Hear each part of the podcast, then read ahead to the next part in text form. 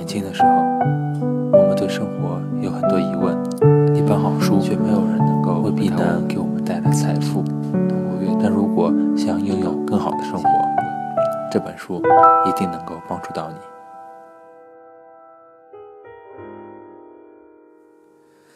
最近几十年流行的饮食观念一变再变，但医学界建议的保健方法倒是大同小异的。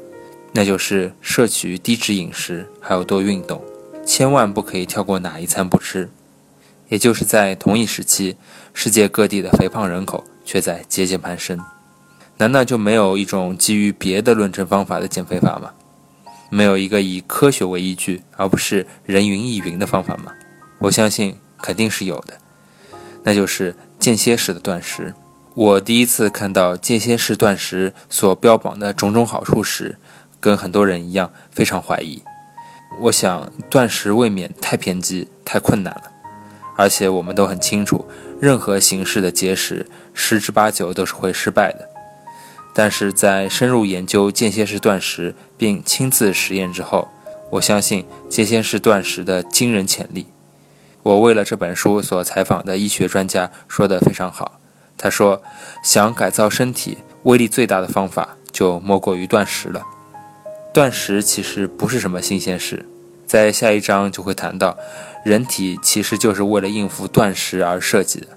我们是在食物匮乏的时代进化而来的，有一餐没一餐的数千年的进化史，造就了如今的我们。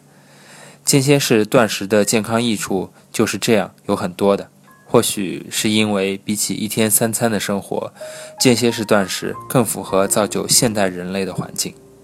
断食对许多人来说，当然是与信仰有关的。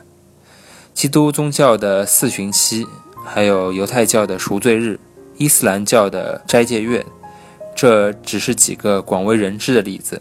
像希腊东正教就鼓励教徒一年断食一百八十天。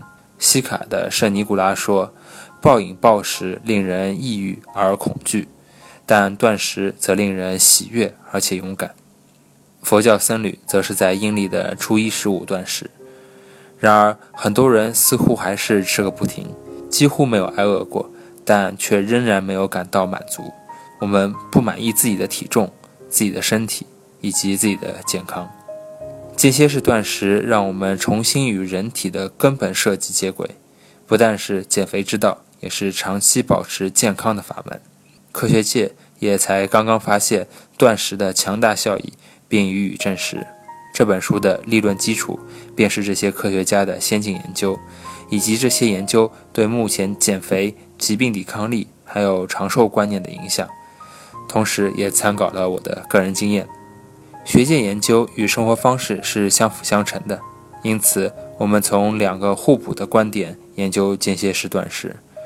首先，迈克尔以自己的身体与医学涵养。测试间歇式断食的潜力，从科学的观点解释间歇式断食及轻断食饮食法，这也是他在2012年夏季推出的饮食法。接着，咪咪史宾塞提出安全、有效及可长期执行的务实做法，在日常生活中就能轻松的实践。他仔细地检视断食的滋味以及每天的情况，该吃些什么，什么时候吃。然后以大量的小秘诀和策略，让这套简单的饮食法为你带来最大的效益。接下来你会看到轻断食是怎么改变我们两个人的生命的。希望这对你们也是有效的。